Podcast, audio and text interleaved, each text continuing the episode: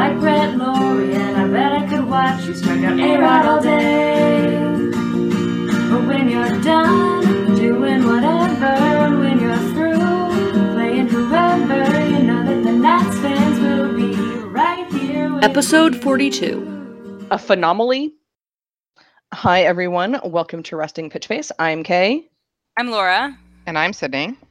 As always, catch us on our website, restingpitchface.com. That has all the links. That's the main place to find us. There are links to our best way of communication, which is Resting Pitch on Twitter, no G. There's also links to our email, restingpitchface at gmail.com, a couple other things, and our merch store if you're ever interested in repping us, stickers, t shirts, tote bags, whatever.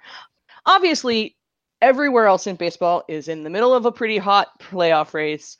We are not so much in the middle of a really hot playoff race, and we're going to talk about that a little bit later. So it feels like there's like a lot of stuff that's happening in other parts of baseball and not that much happening sort of that's standing out to us. So we actually wanted to start with some minor league baseball stuff today. Though, ironically, I was going to say in our show outline, most of what we have to talk about is the Nationals, and less of Yeah. what we have to talk about is around baseball, other than enjoy it. enjoy it, everyone. Some teams more than others. um, but, like, re- remember what this feeling was. you may soon forget it.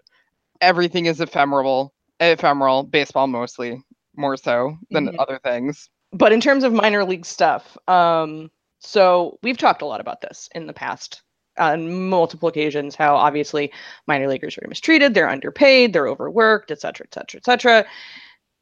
Maybe they're about to do something about it. So this was an article in the LA Times um, by uh, Bill Shaikin. I I believe I've only seen his name in print, um, and is about essentially the fact that um, the Saving America's Pastime Act, also known as the Underpaying Minor Leaguers Act, um, may actually lead to some movement in minor leaguers organizing, particularly given that um, there are just so many of them that you know some some kind of collective action may be necessary you know may be necessary from them um, and is possible given their given their numbers.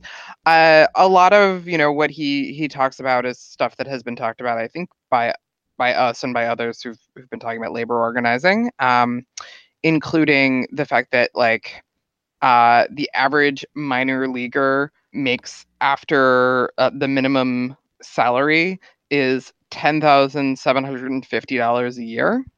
That's in AAA. Yeah. The minimum salary in the American Hockey League, which is like the AAA of hockey, um, is forty-seven thousand five hundred a year. Yeah, which is a comparison I remember you making, and then I saw that it was in this article with numbers, and I kind of went, "Oh, Yeah.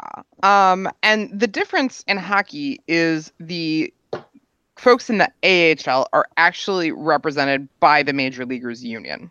hmm So there is the the ECHL, this the East Coast Hockey League, which is like not even the double A, it's like the single A of hockey. Um, and they are not union and they are subject to many of the same things that minor leaguers are. A lot of them are billeted, which can be fine, it can be not fine. Um, but rather than, you know, giving them money to essentially rent anything for, they they're often um, just billeted places. Uh, the food that they're getting guaranteed from the club is often, you know, peanut butter and jelly sandwiches, things like that.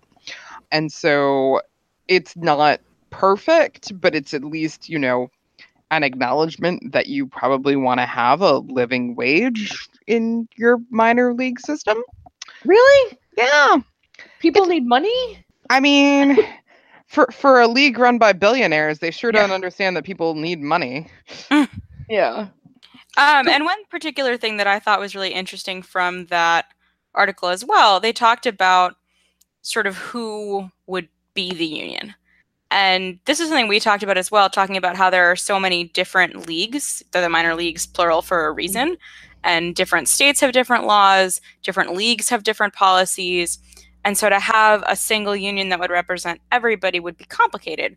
What I found really intriguing was that one of the people quoted in the article is Maria Somma, the director of organizing for the United Steelworkers Union, which apparently has gotten a lot of um, inquiries lately from minor league players. And the United Steelworkers, in spite of their name being steelworkers, actually represents workers in a ton of different industries, from actual steelworking to healthcare, education, um, transportation, and just kind of all over the country, all over different industries. Um, and according to this article, they have 850,000 members. Yeah. So, I mean, I don't see why it would necessarily be complicated just to have, for example, the major league union be the union of the minor leaguers. It's called compartmentalization. You know, you have department heads and who are in charge of different things so that co- conflicting interests are still represented to the best interests of everyone you know I, I don't i don't see why it would inherently be more complicated to have one union when clearly us steel and others like it have something similar going on Um, True. well, or even or even if they do if if the MLBPA is just like, oh my god, no, this is too complicated. The idea that the minor leaguers are reaching out to US Steel and US Steel has handled way just more to be clear, it's United Steelworkers, not U.S. Steel. sorry. US Steel is corporation. Yeah, yeah. The fact that the fact that the minor leaguers have been reaching out to the United Steelworkers Union, who has handled way more complicated stuff than this, given the number of different industries they represent people in, seems relatively practical, frankly. Yeah, um, and in fact, they quote some major leaguers uh, in the article who are like, basically, like, we can't turn a blind eye to the conditions that minor leaguers were in, but like convincing the union to actually, our union to actually extend to them might not be the best way to go about things. Versus maybe maybe another union like a United Steelworkers, uh, wherever. So the other issue they were they were basically saying um, is that they feel that if they go on strike, they can immediately be replaced by players in the independent leagues. Yep. Uh, but fun fact about strikes: if you strike, the Teamsters will not cross that picket line. True. So it basically puts like the the sort of the issue of hmm, do you need things delivered to your ballpark? I bet you do. Do you need trucks to do that in? I bet you do. Um, you're gonna have a bigger issue than scabs. Like you will not be able to deliver anything to a ballpark if the minor leaguers go on strike, which is a major, major thing. So like I I have been toying with, and I haven't yet writ- written in full, but I've been toying with a uh, sort of comparison between minor leaguers organizing and non-unionized teachers organizing. Um, and one of the major things was like, oh, we could basically bring in scab teachers, but like you can't deliver anything to a school. Mhm. And there are a bunch of unions that absolutely will not cross picket lines. And it gives you a major sort of like, it gives you a major advantage in these kinds of dealings. You know, gives workers a major advantage when it's like, oh, do you need to move goods and uh, goods? Like you can't. And so that was also, you know, when you have major unions like the Teamsters, like, you know, whatever other uh, unions, there are a lot of service workers unions who absolutely will not cross a picket line it does give you a much greater um, sort of bargaining lever um, than you would believe that a bunch of underpaid dudes um, who are about like 20 on average would have. I didn't know that. That's great. Yeah, um, it's it's actually one of the reasons that like makes striking actually effective. Um, and yeah, because like yeah, you do you do get solidarity, particularly from from the Teamsters, who uh, historically their union has been you know had some interesting times. Uh, Well, for anybody who, like me, didn't know anything about the Teamsters until a quick Wikipedia, they currently have 1.2 million members, yeah, and their divisions include airline, bakery, laundry, brewery, soft drink, construction, freight, uh, industrial trade, newspapers, and railroads, yes. and warehouses. fun So- fact: Hannah, who was on the podcast two weeks ago, was in the Teamsters union briefly. Cool. So she worked on the Tourmobile in DC when it used to run, and to do that, you had to be a member of the Teamsters union. That's awesome. Um, so then, is there an issue with conveying this knowledge? I mean, it it's easy for us to sit here and say, well, obviously the Teamsters and whatever will not cross the line. So ob- obviously the minor leaguers have a huge lever or a huge like leverage here. But do they know that? I mean is that that's not something that they are necessarily aware of. So is there a way that this information needs to be communicated to them? Because it, it sounds like they're i mean it's a bunch of 20 year old boys and a bunch of like 50 year old men who just keep playing because they want to play. Yeah that's an exaggeration obviously but like so i mean that's basically the job of labor organizers. Um, and so if they're reaching out to a place like united steelworkers what they would do is not sort of send, i mean they would send lawyers essentially. Um, so a lot of labor organization actually comes from from union lawyers who know basically about sort of standard stuff and contracts things of that nature. But it's also sending organizers who come in and say look we know that you all are afraid you, it's scary. It's scary not to get a paycheck. Like it's terrifying. You feel you're going to get fired. You feel that you know you can be instantly replaced. Here are sort of the the levers that you have. Here are the the things that you can do. Um, and in some cases, here are the things that you can't do legally. If you're a, but if you're interested in sort of pressing the issue, here are the consequences for that.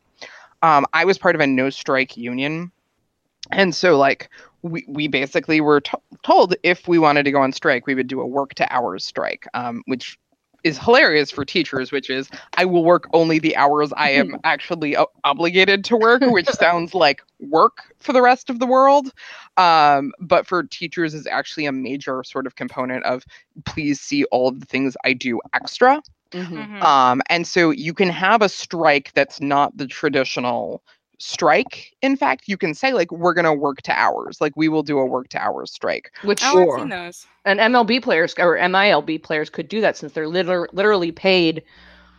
The law is that they're paid for the 40 hour work week. So if they play an extra game or play extra innings, they could just not do it. Yeah. So they could say we're not gonna play Saturday and Sunday games, which are the most profitable.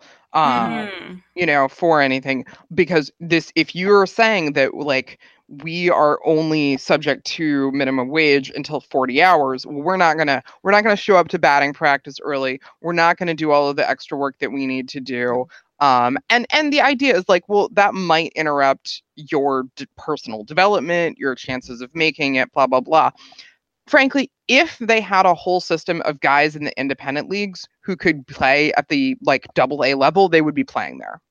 I wonder to back up what you said in terms of it interrupting their development. Maybe that's the type of thing that they're actually more afraid of. That any sort of work stoppage at any at any amount would mean that they're not going to be able to train properly. They're not going to be able to work on their mechanics properly. Which, yeah, that might get them an extra amount of money for their lives right now. But you tell that to a 19 year old kid who thinks he's going to make it big in the majors.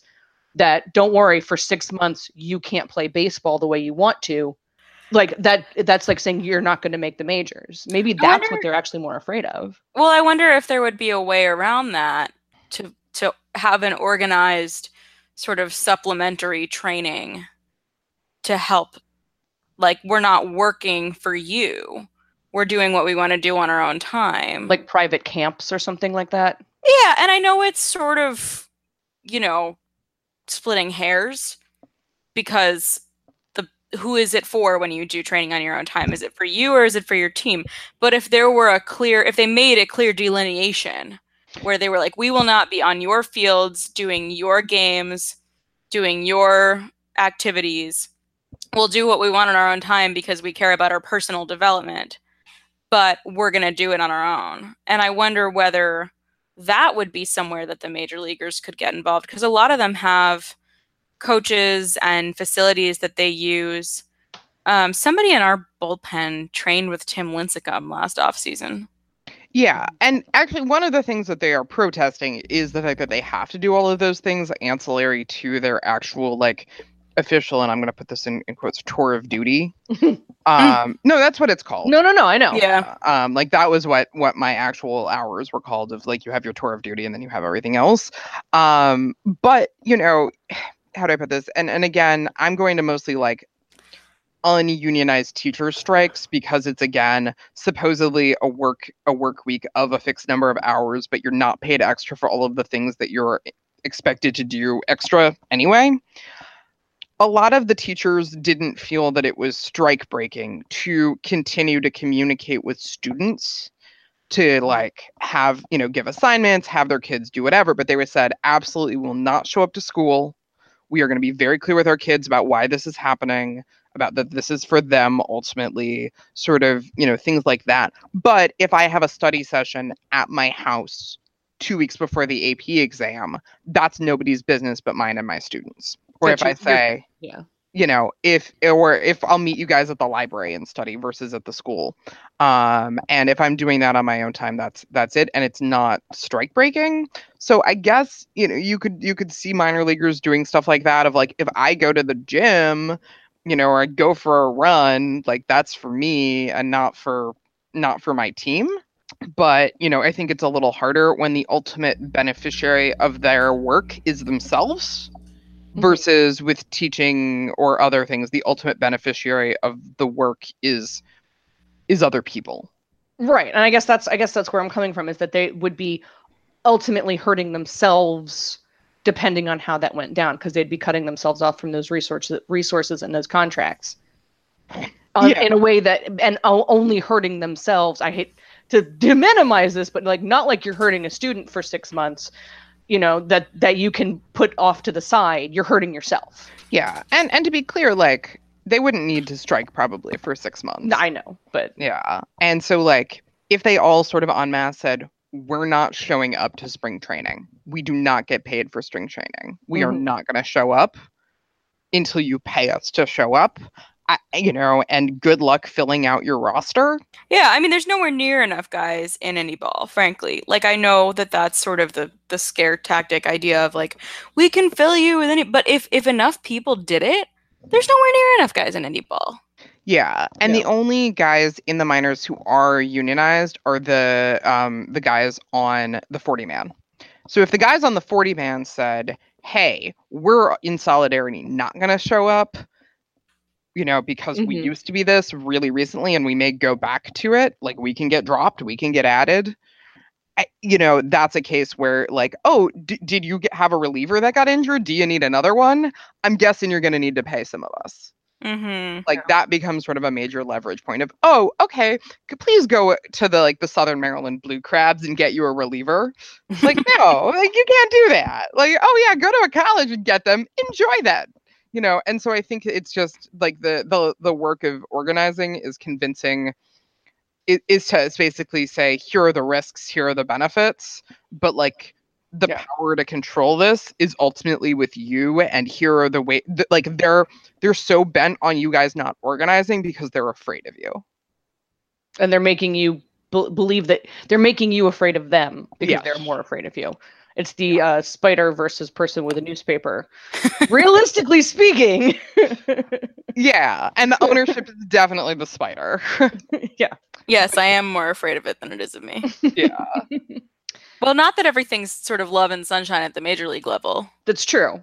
Uh, specifically within the Nationals organization, that is not true. And I don't think we've actually we have talked about this amongst ourselves several times. I don't think we've actually ever brought it up on the podcast. And it's ti it's we're overdue to talk about it. I think Doug Harris in the Nationals front office. I don't remember his exact position. Does somebody Assistant general manager and vice president of player personnel. Okay, so like, you know, fairly high up in this organization, not that that really makes much of a difference, but in terms of like being on someone's radar, um he has leukemia and he is literally crowdfunding with a GoFundMe. I want to say we should make we should check that and put it a link into it even though it's There is a that we have to. GoFundMe. It has been closed. Okay. Um, and so he is crowdfunding and now not crowdfunding per se, but sort of fundraiser funding, um, more formally, for a treatment that everybody's calling experimental, which is called CAR T. Can I just say, this leukemia treatment, they're teaching it in first year medical school. It ain't that experimental. It is it's something that's been around for a while. It's well, no, it's new, but Or- it's pretty damn well established Okay. that it is effective at least in some people. Mhm. Is it perfect? No. But any? the fact that well, no. I mean, yeah, I mean Yeah. like cold meds that are approved by the FDA don't work. Don't, don't buy phenylephrine, it doesn't do anything. It literally doesn't do anything. i mean you can And turn yet- it into meth you Don't Nobody turn I'm not saying that. I'm not saying it cures your cold, but it cures your lack of meth.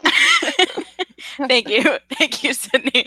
But the what point was it? I'm sorry. Can I tell a fun, Can I tell a silly story on my mother for a second? oh, go for it. Did your When- mother break when- bad? um yeah when my when i was in college my mom called me about i don't know and was just like oh i'm worried about like the meth epidemic and i'm like okay like why and she's just like well uh you know it seems like everybody's doing meth i'm like i want to be clear i am not um but then uh, to basically she started keeps talking about it i was like well it's not even like that hard to make so i just pulled up a web page on how to make meth Oh no. um, which is I'm sure in my like Ask Jeeves search history. Um, that's when this Somebody's was. on an FBI list or a DA list. Um, and just started reading her the directions. I'm like, what? Like it's hard?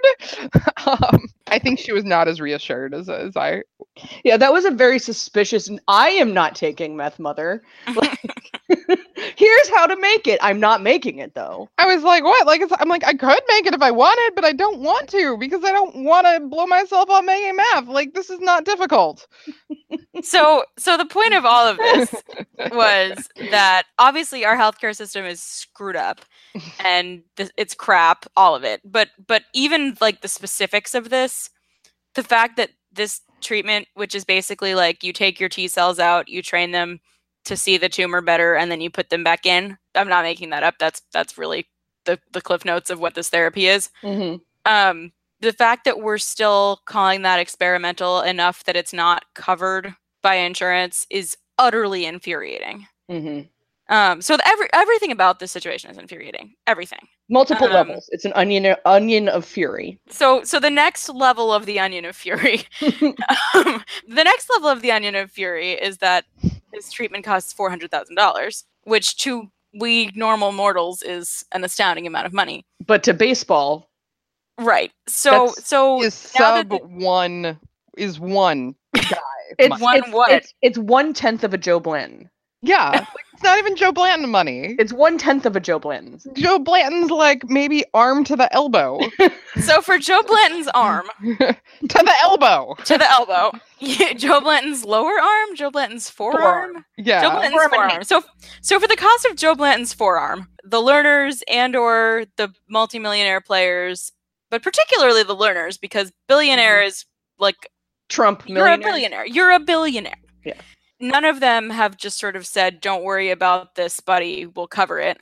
And instead, the latest iteration is a team fundraiser auction um, where a lot of the players have donated things, and in particular, the assistant general manager Bob Miller has donated his World Series ring to be auctioned off.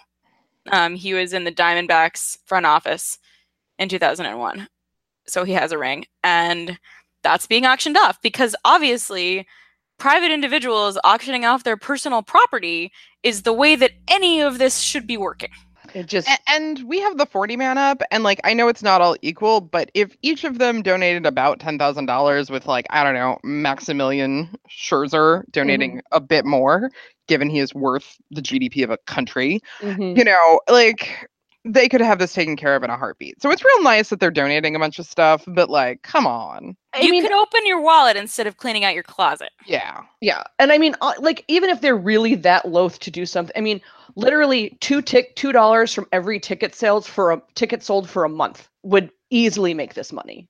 Not that they need to do that; they could just go into their Scrooge McDuckian vault and take it. But two dollars from every ticket, I don't think I could think of a single Nationals fan that wouldn't be like, "Oh yeah, take my two dollars and give it to somebody who has cancer." Right. And and you know, I think there have been some interesting takes on this on Twitter, many of which have been sort of the onion layers that we've just said. A, this shouldn't be a thing in society, but B, given that it is right now, the way that this is being handled is crap. I did see some people saying sort of where does it end? How much of the personal expenses of every individual who works for you are you responsible for? If you're going to pay for the gazillion dollar cancer treatment, sorry, the Joe Blanton's forearm cancer treatment for somebody in your front office? What about the emergency cancer treatment for your janitor?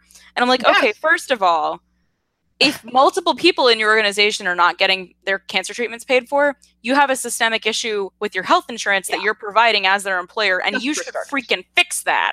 Just for starters. cut out Um, and even beyond that, Okay. like there's a difference between an exceptional case which frankly i think if the Lerners have billions of dollars they should cover the exceptional cases And maybe there's nothing wrong with paying for the treatment of your janitor. no there's nothing at all. if if, if a janitor if a janitor at nats park were having this same problem we wouldn't be doing this first of all. Probably nobody would know about it. Nobody which would know about it. tragedy. But i would feel the same. I have honestly i have never heard of doug harris until this never. No. i don't know who he is. I'm sure he's a great guy but he means no more to me because he's in the front office than he would if he were any other employee of anywhere else in the nats organization. I don't know who he is.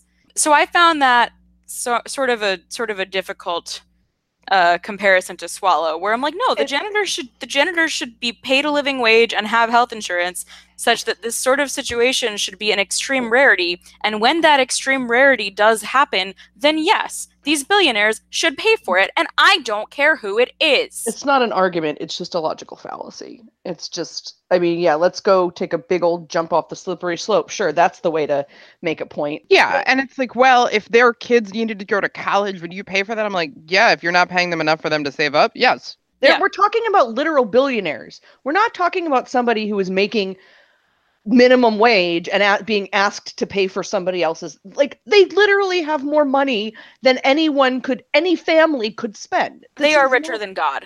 That's Yeah. that's the phrase at this point. They are richer than God. It's, And like they're in a in a giant freaking taxpayer funded stadium. uh-huh. Yes.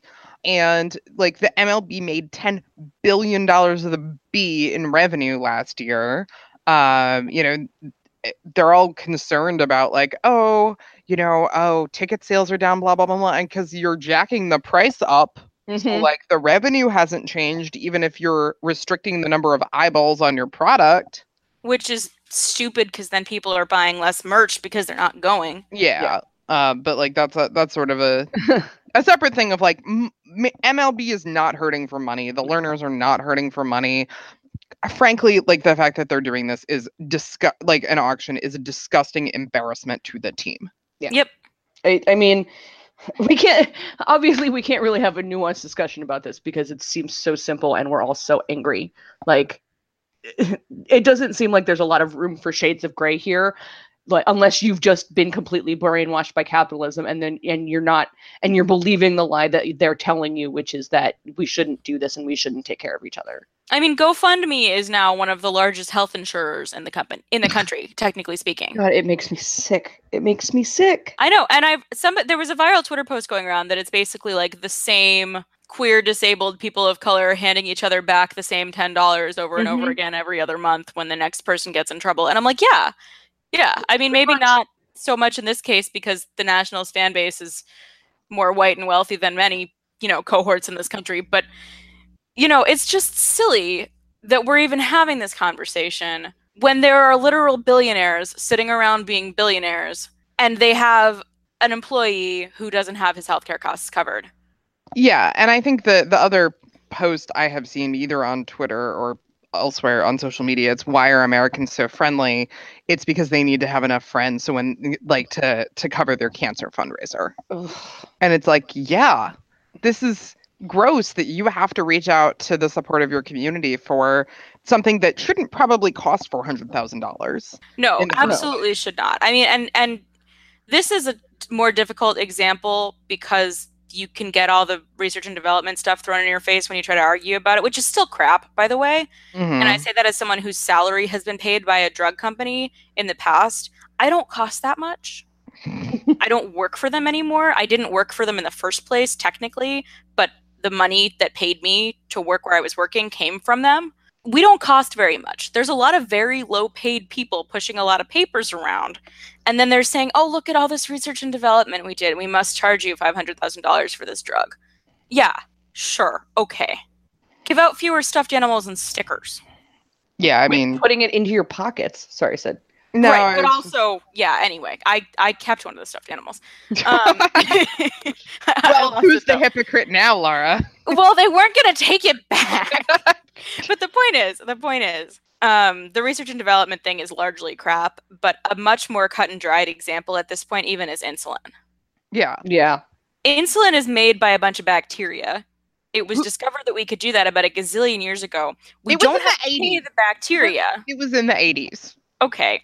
We don't have to pay the bacteria. except in sugar and in um uh basically giant tanks to grow them in that like rock gently back and forth. So Mhm. basically in a washing machine filled with corn syrup. I am not joking. So we need to buy the washing machine and fill it with corn syrup. Yeah. But other than that, and yet companies are still jacking up the price of insulin because they can and people are dying.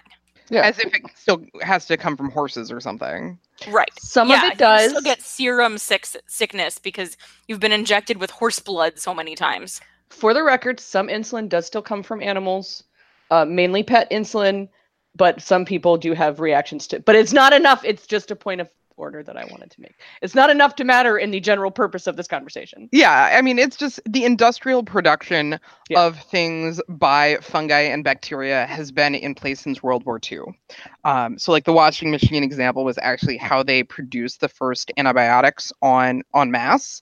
Um, they got a bunch of washing machines to serve as like rockers, which are things that essentially incorporate oxygen into into um, your growth medium, and then grew a bunch of the fungi that produced penicillin um, and other penicillin, you know, sort of associated things on basically corn syrup.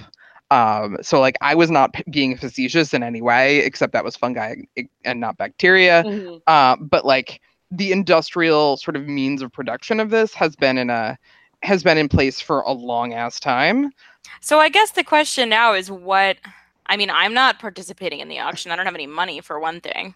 Uh, But- But what where does this leave the the nationals auction situation? I mean, what do we think we should be doing about it other than yelling, which we're doing, but I don't think anybody's listening. I'm not sure. I mean, unless, it. unless there is another type of GoFundMe or We Caring or whatever, I don't know. As you pointed out, I don't have enough money to go buy somebody's World Series ring. Like, and I don't want to anyway because I think this is a stupid way to do it. right. And but at the same time, like I, I think him having to GoFundMe his healthcare is stupid, but I would give to his GoFundMe because I don't want to punish him for the fact that the system sucks. You know what I mean? I Yeah. I'm not sure there is anything that we can do. You can add the Lerners on Twitter a whole lot. Yeah.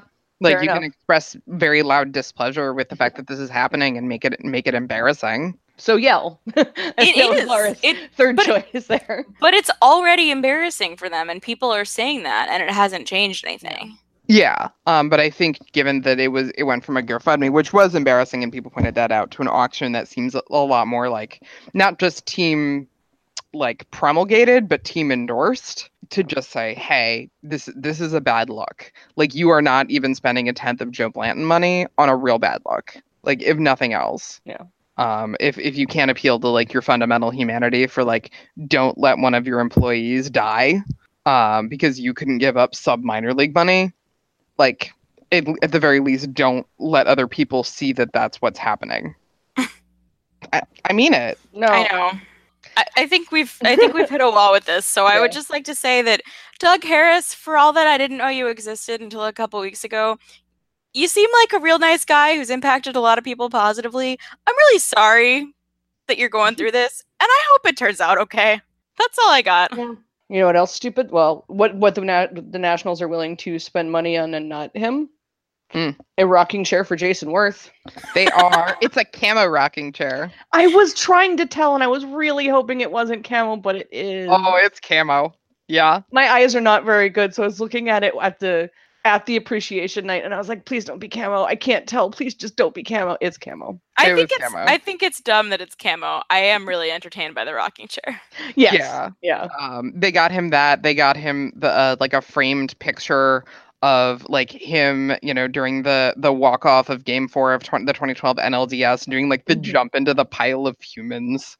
And didn't Uh, everybody on that team sign it? Mm-hmm. I thought that's Yeah. what they said. Yeah. Um, yeah. So everyone signed it. They got him the the chair, and then obviously the opportunity to to talk to that Stadium. So I'm just gonna real quick interject. We're we are gonna talk about the Jayson Werth Appreciation Night. So Jayson Werth haters, you can leave. I'm not sure what you were doing here to begin with. Mm. Jayson Werth fans, if you were there, we'd love to hear you tell us what your favorite part is uh, in a Twitter, a tweet, or a email or something like that. Back to business. Or or even your Jayson Werth, your b- favorite Jayson Werth moment. Yeah, we would love to to hear it. But yeah, the appreciation night. I segued into it from a in an ugly way, but it was a real lot of fun. It was a lot of fun. Dan Kolko. Uh, it was sort of uh, well, and he he he said, "You go, Dan Kolko." if he hadn't, I think there would have been rioting. I loved that. I loved that. he shaved off half of the hair, and the beard's looking trimmer. Little less mountain man in his retirement, I guess. Mm-hmm. More organic farmer. Yeah, Gee. Yeah, he honestly does look like he might make artisanal honey. he does. no, we know that he does. Yeah, like he and Strauss might be opening a store together. If I saw him at a farmer's market and didn't know who he was, I just literally would not blink twice. I would be like, oh, it's that guy. Like this farmer's market version of him. Yeah, in a sweater. I feel like he needs to have a sweater on, but then yes, completely co-signed. And his glasses. He has glasses. He just wasn't wearing them. That's true. The man bun, the glasses, the sweater, and some boots. Yeah. Um, I'm sure if he if he grows organic rutabagas, he can tell us all about them. he probably would be happy to. But so at, during the appreciation night, they put the video. Was it MASN? Had the video of the ceremony? I can't remember. Yeah, it was MASN. Madison. The video from all of the people he's played with kind of got me. Oh, I was crying when Danny went up. Or when Danny when Danny's clip came up, I was crying. Yeah. Um, I I enjoyed the the cheering for Desi, Yes. Mhm. um, and LaRoche and a few others. Um, I think we you know talked about last time. Did Nationals pl- uh, fans hang on to Nationals players for a long time? And the answer was like yes. Will we still cheer out of our minds l- because Ian Desmond has less left us for the NL West? Yes. I do think it was very funny that Adam LaRoche looked exactly how I pictured what Adam LaRoche would be doing, which was living in a cabin somewhere. Definitely looked like he was filming himself on a GoPro before going out into the woods. Like it was exactly the Adam LaRoche that has lived in my brain since he retires. Like, yeah, that's probably what he's doing. Yeah, like did they not get him a camo rocking chair? They, he probably doesn't need it. His probably his entire living room is camel rocking chairs. I mean, Some of it is like a deerskin rug or something. that's true. Oh Yeah. god. Whatever. Yeah. Bears. I, I don't want him to shoot bears. I don't want him to shoot any of the things that he shoots, but we're just gonna move past it.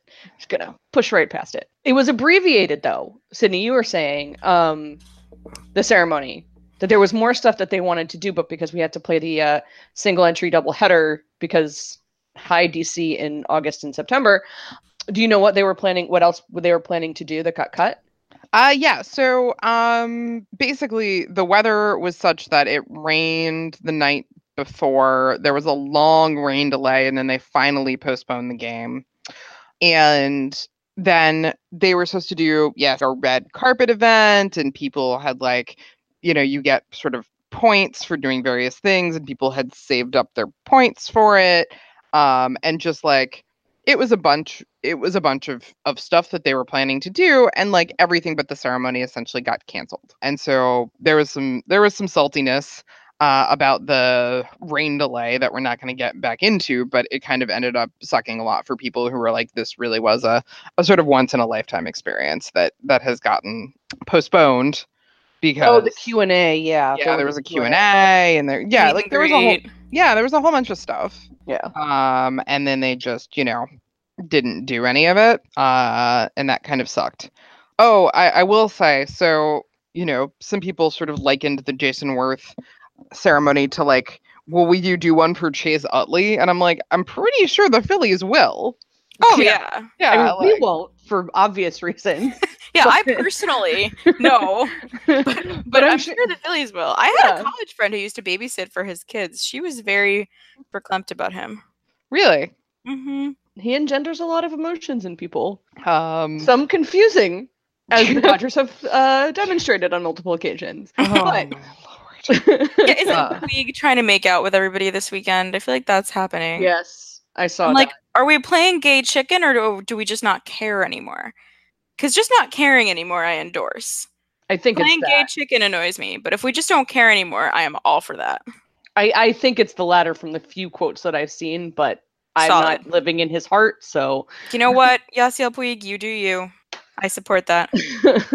but yeah, I mean, the weather was a bit of a thing, and you know what? The thing I'm mad about the weather, maddest about about the weather, and I think I'm the only person that's going to say this. So I have been asking for the Nationals to stop playing games after we hit 69 69 for Just, like, obvious all? reasons, I think. Just like stop playing. That is then our record on the season. Nice. Mm-hmm. okay. And then for a couple days, it looked like that was actually going to happen. It was just we were at 71 72. And I was like, this is not what I asked for. You're supposed to stop this five days earlier. like we had a whole bunch of games that were canceled because of the weather and the constant rain. And I was like, maybe we'll just not play baseball for the rest of the season. But it's four games too late. Damn it. Um, I will say, like, we had, you know, we had the, the record 69 and 69, but we've had almost every other combination of 500 the whole season. it's true. We really have. Um, and so it's kind of amazing of just like, it's not like, oh, like tremendous success, tremendous slump, tremendous success. It, well, it's been like that, but like win some, lose some, win some, lose some, wins. Like it Yeah. looked like a sine wave. Yeah, I was gonna. I was about to describe it that way. It's largely been very few major spikes. Either way, uh, the Nationals are are are doing fine. Just like literally the definition of fine. Yeah, I mean, I think I think they've been pretty fun to watch a lot of the time in the last couple weeks. Um, obviously, crappy games are going to be crappy games, but I mean, Baby Joe, Yeah, we have we have Dimples back, although they're Dimples. bearded, but but Dimples is back. Um, and obviously we've got the the Soto show continues.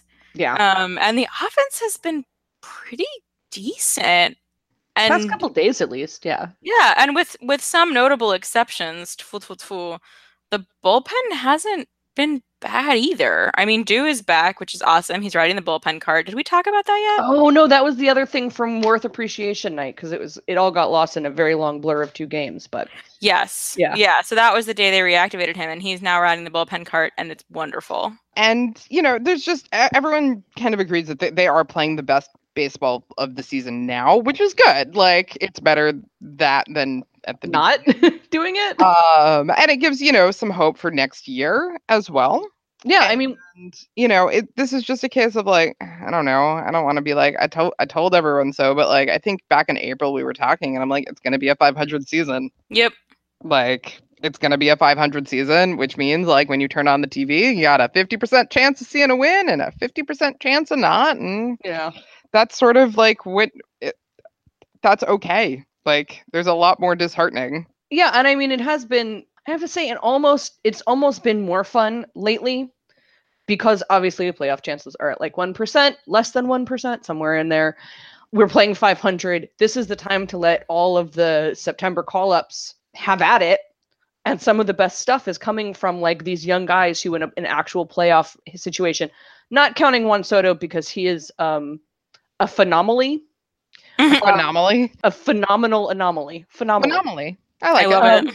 And um but like Robles has come up and that kind of stuff like that's really fun and if we were actually in a playoff race we probably wouldn't be seeing some of that stuff again excusing Juan Soto because he's going to keep on doing Juan Soto things and we're all going to love it Yes. um we're going to talk about it in a minute but like maybe it's better that we just kind of collapsed and now we can just sort of see what next year's actually going to bring us and yeah, and have some fun. I mean, Yeah. Stevenson and Sanchez collectively as the Adrians.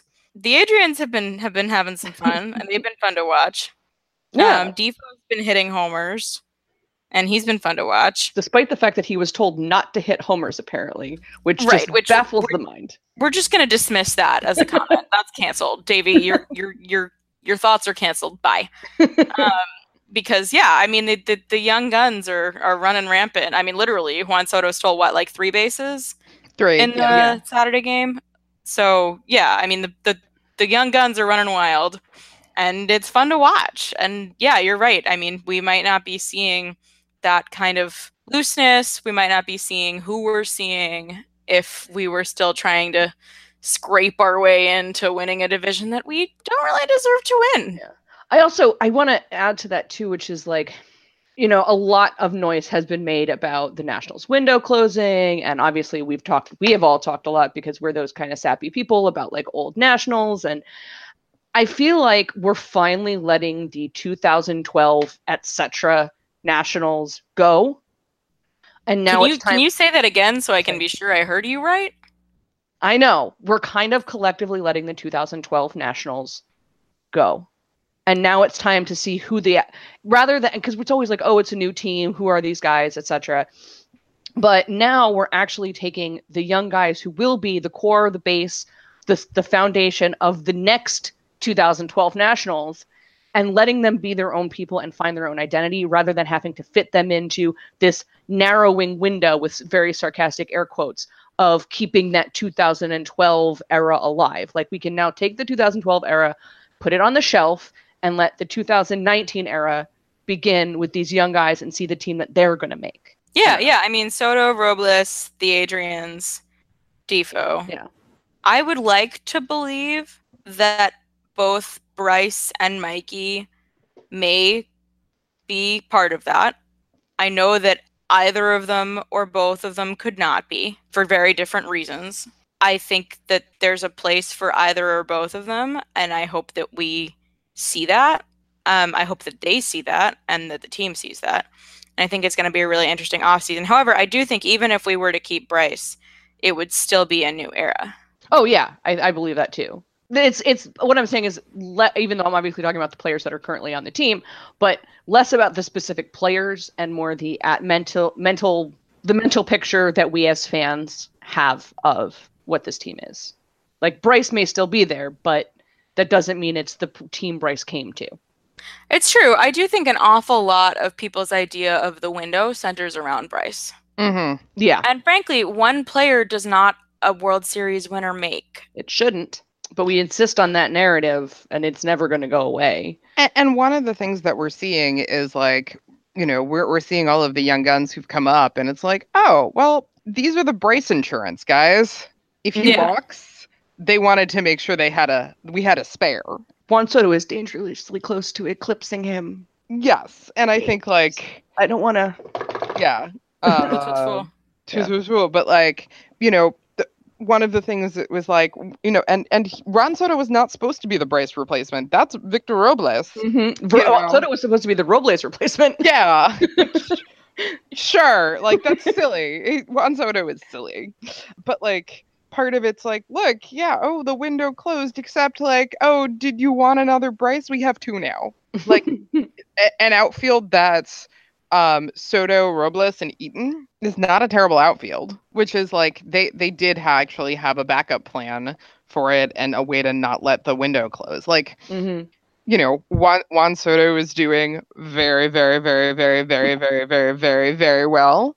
Um, but like a bunch of other guys, once they got uninjured, started having really good seasons. Mhm. Um, like Eaton came back and is now doing what he what he was supposed to do the whole time. You know, Robles Rendon- was also injured, frankly. like We would have seen Robles him earlier. was injured. Don't look at the video, anybody. Nobody. No. We will not be posting that. Like Rendon is quietly hitting around 300. Uh, just so, has Rendon ever done anything not quietly? just, to, I mean, no. he's so he's so good. D- um, I don't know if you guys were watching the game earlier. He made an amazing throw. Uh, like I, I saw it initially and it was like, wow, Trea Turner's not as skinny as I. Oh, they're in the shift, and that was Rendon, and he did a jump throw, y'all. It like very nice. Uh, I did not see it. I'll have to look for it. Yeah, Yeah, I'm sure. Hitting 296 on the season. Yeah. Like Ren- Rendon is quietly having another really, really, really good year. And so, you know, the window is mostly closed when we stop having that, all of those things at once, which I hope we don't. Yeah, we we had a contingency pa- plan for if Bryce walked. we had contingency plans for contingency plans, except apparently in our starting rotation. But that's a s- that's a talk for another day. Right. Um, and our at catcher. yeah um but yeah i mean it's it's this is it i'm excited to see the new the next phase of the nationals which we're really only in our second phase currently you know? We've only been here for i can do math 13 seasons. Like we had the suck phase and then we had the 2012 phase and now it's time to actually see that and we're just kind of not used to it i think yet. And so it's taking it's harder to let it move forward you know Yeah, it's hard to let go of your first good anything. yeah So our first good era, the fact that it's ending doesn't mean that the second good era isn't going to follow it. It's different, and it's hopefully it looks good. What I'm seeing right now, especially that At bat, Soto in Yeah. play runs. Yeah, especially that Soto kid. Um, I mean, it's it's amazing it's taken us this long to get here conversationally, but like what this series has been going on is the Roy battle, and like holy bananas! Yeah, we got Like- we got some. The, the, the kids are all right. just yeah, just like Soto versus Acuna. Like what? if I weren't incredibly biased, I don't know if I would know who to pick. Honestly, they're both so They're- incredible. Really solid arguments on on both sides, and obviously we're seeing those arguments play out literally in front of our eyes every game in the series. And I'm gonna just have to go with deciding factor is bias. Obviously, Juan Soto should win. Oh yeah, of course he should. because he's younger. I never I never claimed to be an impartial arbiter here. Yeah, and like I, I I agree. It's it's neck and neck, and who wins? Everybody. Like we all win. yeah. Because we Yeah. get to watch it. Um, yeah, because we get to watch it and we get to like see Juan Soto nightly do Juan Soto things, and we get to occasionally see Acuna do Acuna things, and you know, it, it's one of those things where Juan Soto came up as a 19 year old and he was like, "Oh, I really got to work on my defense," and then we're all like, um. You Cool. spit on borderline pitches better than most dudes almost twice your age. Like Yeah. what? Like you're you expect him to do all the like rookie things and I'm like he's done none of them. Like I don't understand. Phenomenally. Phenomenally. I really like that. Good job with that. Just seeing the stats for every game, it's like and and Juan Soto does this and Acuna does this, and it's just like eh, eh, stop it. It's like they're it's like they're fight like the two teams are having a game, but realistically the game is just between the two of them and they're like, Yeah. I'm gonna I, anything you can do, I can do better. Laura, this is your permission to sing. I Like- can do anything better than you. like this is very much what I feel like is happening. Like Yeah, like I mean, just baseball horse or something. just for the just for the sake of it, 2018 stats, Juan Soto. He's batting 304 with 20 homers, 63 RBIs. His OPS is 956, and he's now at five stolen bases, having just gained three this weekend. This kid is nuts. Yeah. And he was a pitcher as of like 3 years ago. Was he, he really? actually Yeah. So I read and now I I will tell you I read the article and it was in Spanish and like I ha- it took some piecing through. Ooh, but yeah, link me. Um, yeah, I will. I will dig up the link. Um, but yeah, he was, I believe, a pitcher as of a few years ago. Um, not a very good one by his own admission, but like they discovered that he could hit the ball. I mean, to be fair, most of the kids that come up were pitchers, meaning they had the strongest arm on their high school team. And so they were pitchers by default, Fair. you know. So it's not that surprising if you think about it for like a second. But And when you look at the throws he can make, Yeah, it's just- it's just thinking about it, you're like, wait, but pitching but pitching? Like like it makes sense logically, but then it doesn't make sense emotionally. so if we need a position player to pitch, like in the last weekend of the season, what you're saying is that it should be Juan Soto. Yeah. Um, and I found the I found a profile of him from uh early in the season, which was actually in English. So I will link I will link that as well. But yes, his own admission uh was was a pitcher and not a great one. I I just love it when every um every guy every player says something like, "Oh yeah, I used to play this and I was bad at it." Like it just it's kind of refreshing to a certain extent, you know. Well, Doolittle can't mention his past as a position player without Eireann reminding him how utterly terrible he was. What what my position did he play? um, oh god, I think he was a shortstop. I was gonna guess shortstop. Yeah. I think he was a shortstop, and there's this story about him in a home run derby hitting zero. Oh. He Oh, did not wait, hit wait. Oh. any. But don't they like soft toss it to you? Uh, I don't know. We can ask Eireann about it. She loves to tell that story. But yeah, no, he he was not a good position player, and he will tell you that. I'm sorry, I'm mu- I'm literally Muppet flailing. oh, my god. Are you okay? I'm just I'm just picturing him trying to hit home runs in a home run derby and failing. So Oh God, I broke. Sorry. Kay. Speaking of relief pitchers hitting, and this wasn't in the outline, but I did want to mention it. Um, so we had that makeup game on Thursday against the Cubs. Mhm. Um, that was delayed and delayed because of like it was I guess the delayed game from game from Sunday and blah blah blah. And it was the whole thing was a a- a lot of sound and fury, and it ended up just being a baseball game. Um, it went to extra innings, which was silly. Um, like there were some really good parts with like Greg Holland, you know, uh, I believe striking out Contreras with the bases loaded, and you know we eventually lost, but it was kind of like this is a we lost I think like by one run in Mhm. extras, whatever. Our season's over. Um, Mhm. so it was just an entertaining game. But Joe Maddon, in his infinite quirkiness, decides to put in uh, st- it's Strop, yes, hmm Yeah. You know, uh, to bat for himself in a bases loaded one out situation, and then Strop hits it sort of. I think it was like a bad bunt, and then makes makes his way down the first baseline and then injures himself in the Mhm. process. Yeah, And- that was pretty awful. I actually feel really bad for him. And everyone's like, "What instructions would you give other than stand there and don't get hit?" Like all they Yeah. wanted him to do was pitch the bottom of that inning. So like stand there and literally avoid the ball at all costs. Yeah. Should have been the instructions. Like if if you can have like the intentional walk doesn't have any pitches thrown, can you have the intentional out of just just add an out? yeah. I mean, honestly, that's a good corollary. That yeah, that's not a bad point actually. Hmm. Yeah, like for look, the for the relief pitcher requisite strikeout. I mean, I we would miss watching some of the silliness.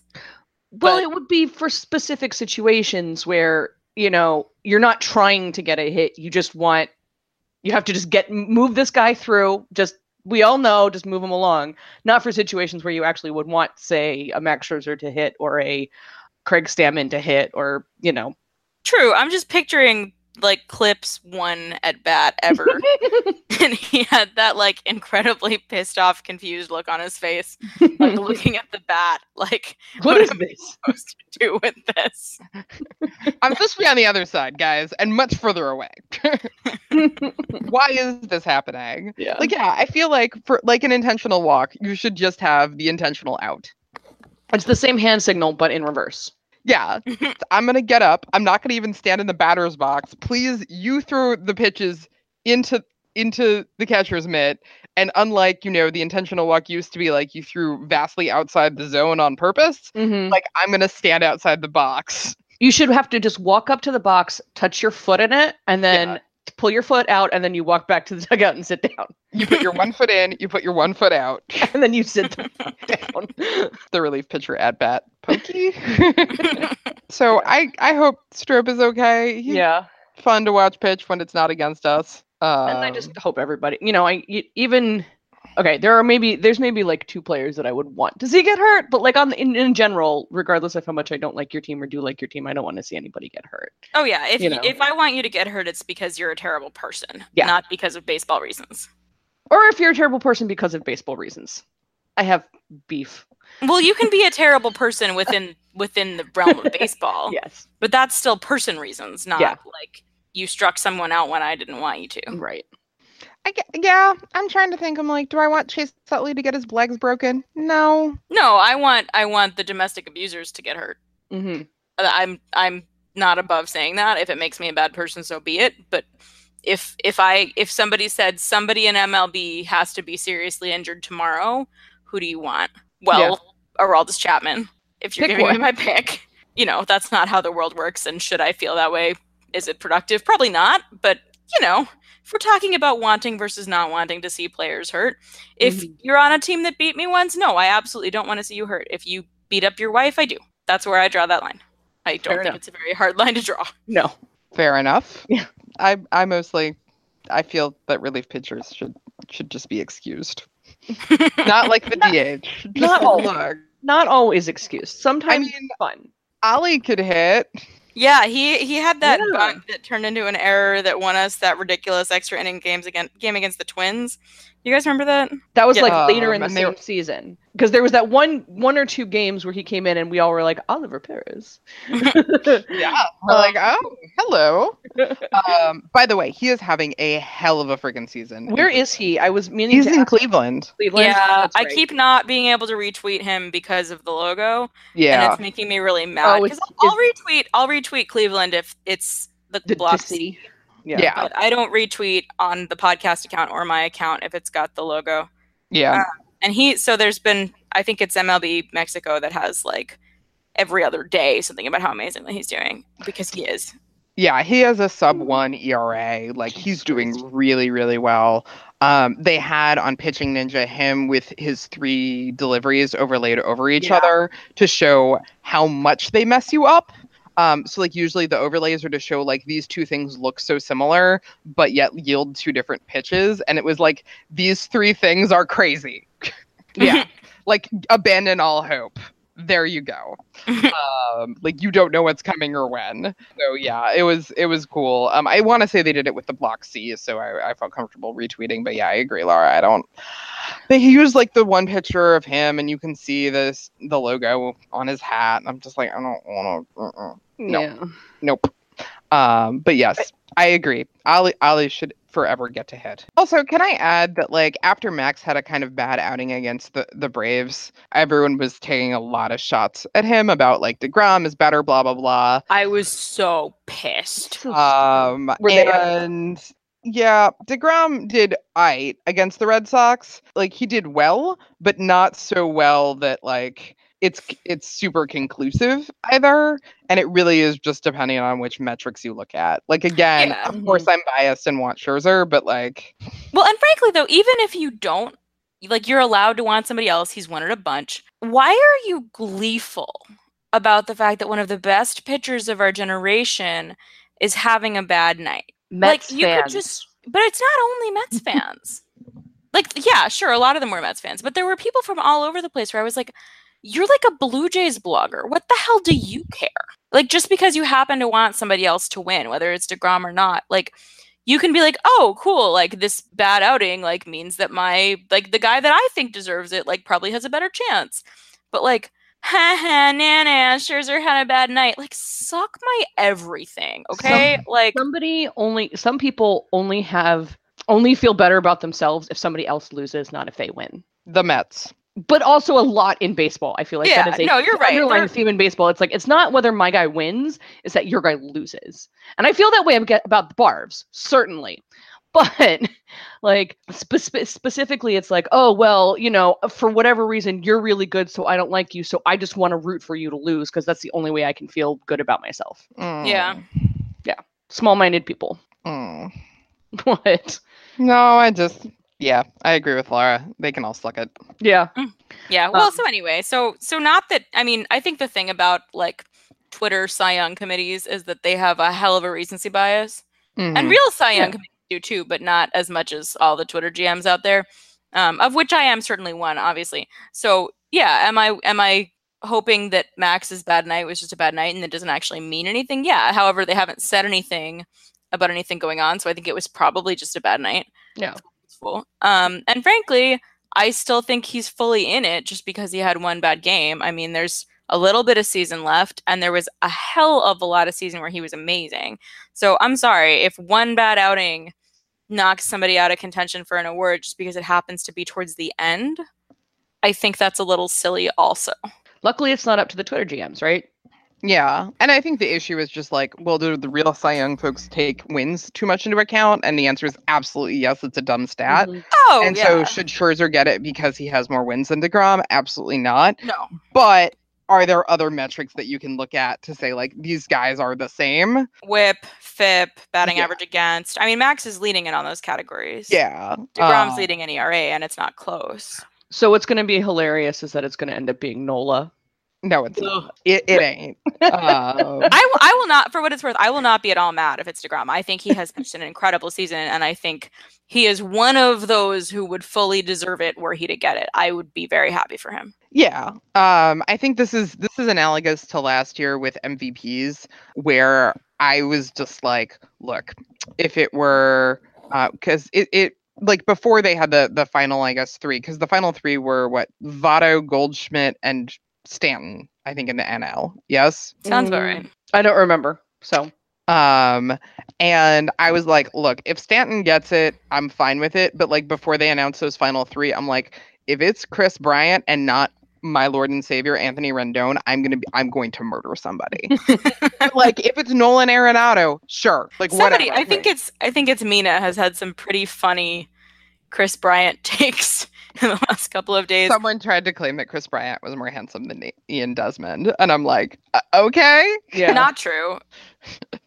but any but to really actually walk out of this um just gonna mention again uh and sydney feel free to and laura feel free to say a little bit more um sid has been writing on short relief on relief on baseball prospectus the past couple weeks. Laura has a piece in the pipe. I think that's coming out this week. Tuesday. tuesday. Woo. um so definitely keep an eye out for those. And i know there's some other stuff that is going to be uh coming across your your your your computer screens in the future. Um do you guys want to just give a quick synopsis of what what you can expect to see from the two of you soon Um, so my upcoming piece is reflecting on the Women's Baseball World Cup as well as some personal feelings about gender. Um, I am not sure what I have coming up, but I have a few things kind of in the can. Uh, one will probably be on um, don't quote English people who whose first language isn't English verbatim when they make grammatical errors because it's dumb. And I also have a, a piece that's pretty much done on basically science versus scientific pitching about a little bit about Trevor Bauer. We'll see how that works for me. all right so uh keep an eye out for those um and then laura do you have a queer fancy stats update for us I do. So the Nats um, had a special donation going while they were playing the Braves based on um, Newcomb. And so that is now finalized. So the final donation on that is $41.59 to Lost and Found Youth in Atlanta. Um, this is an organization that provides resources, shelter, um, other sorts of support for LGBT homeless youth. And so that I think is the end of the donations for the Nationals this season because we no longer have Murphy mm-hmm. um, and the trade donations were uh, shorter. It wasn't going to be the whole rest of the season. Um, and this was the last time we were facing another team that was incurring a bonus, such as the Brewers or the Braves. So that that that's a wrap for the Nationals Queer Fancy Stats season. The Cubs donations for Murphy are continuing through the regular season, um, and that is currently up to thirty-one dollars and fifty-two cents, and it's going to be going to Howard Brown Health in Chicago which is the Midwest's largest provider of health and wellness for the LGBTQ community and people living with HIV. So if you are interested in matching either the final donation on the Nats or continuing to follow and match for the Murphy donation now for the Cubs, um, you can check out at Queer Fancy Stats on Twitter. Um, we are on Twitter at Resting Pitch Face with no G. Uh, you can also check us out on our website, restingpitchface.com, which has links to our Twitter, links to our Zazzle store, and um, links to email, etc. If you want to ever get in contact with us, we love taking comments, questions, concerns, and in light of his uh, MC role, uh, things smeared on Dan Kolko. Haven't used that one in a while. I'm Kay. I'm Laura. And I'm Sydney. Let's go Nats. Let's go Nats. Let's go Nats. Please come back, Tyler. It's just not the same since you went away. We really miss your eyewear. And the way you confuse batters at the plate. There's a C for you right next to Drew, and we need you to pitch the eighth. Besides, there's no other team uses chocolate sauce to celebrate.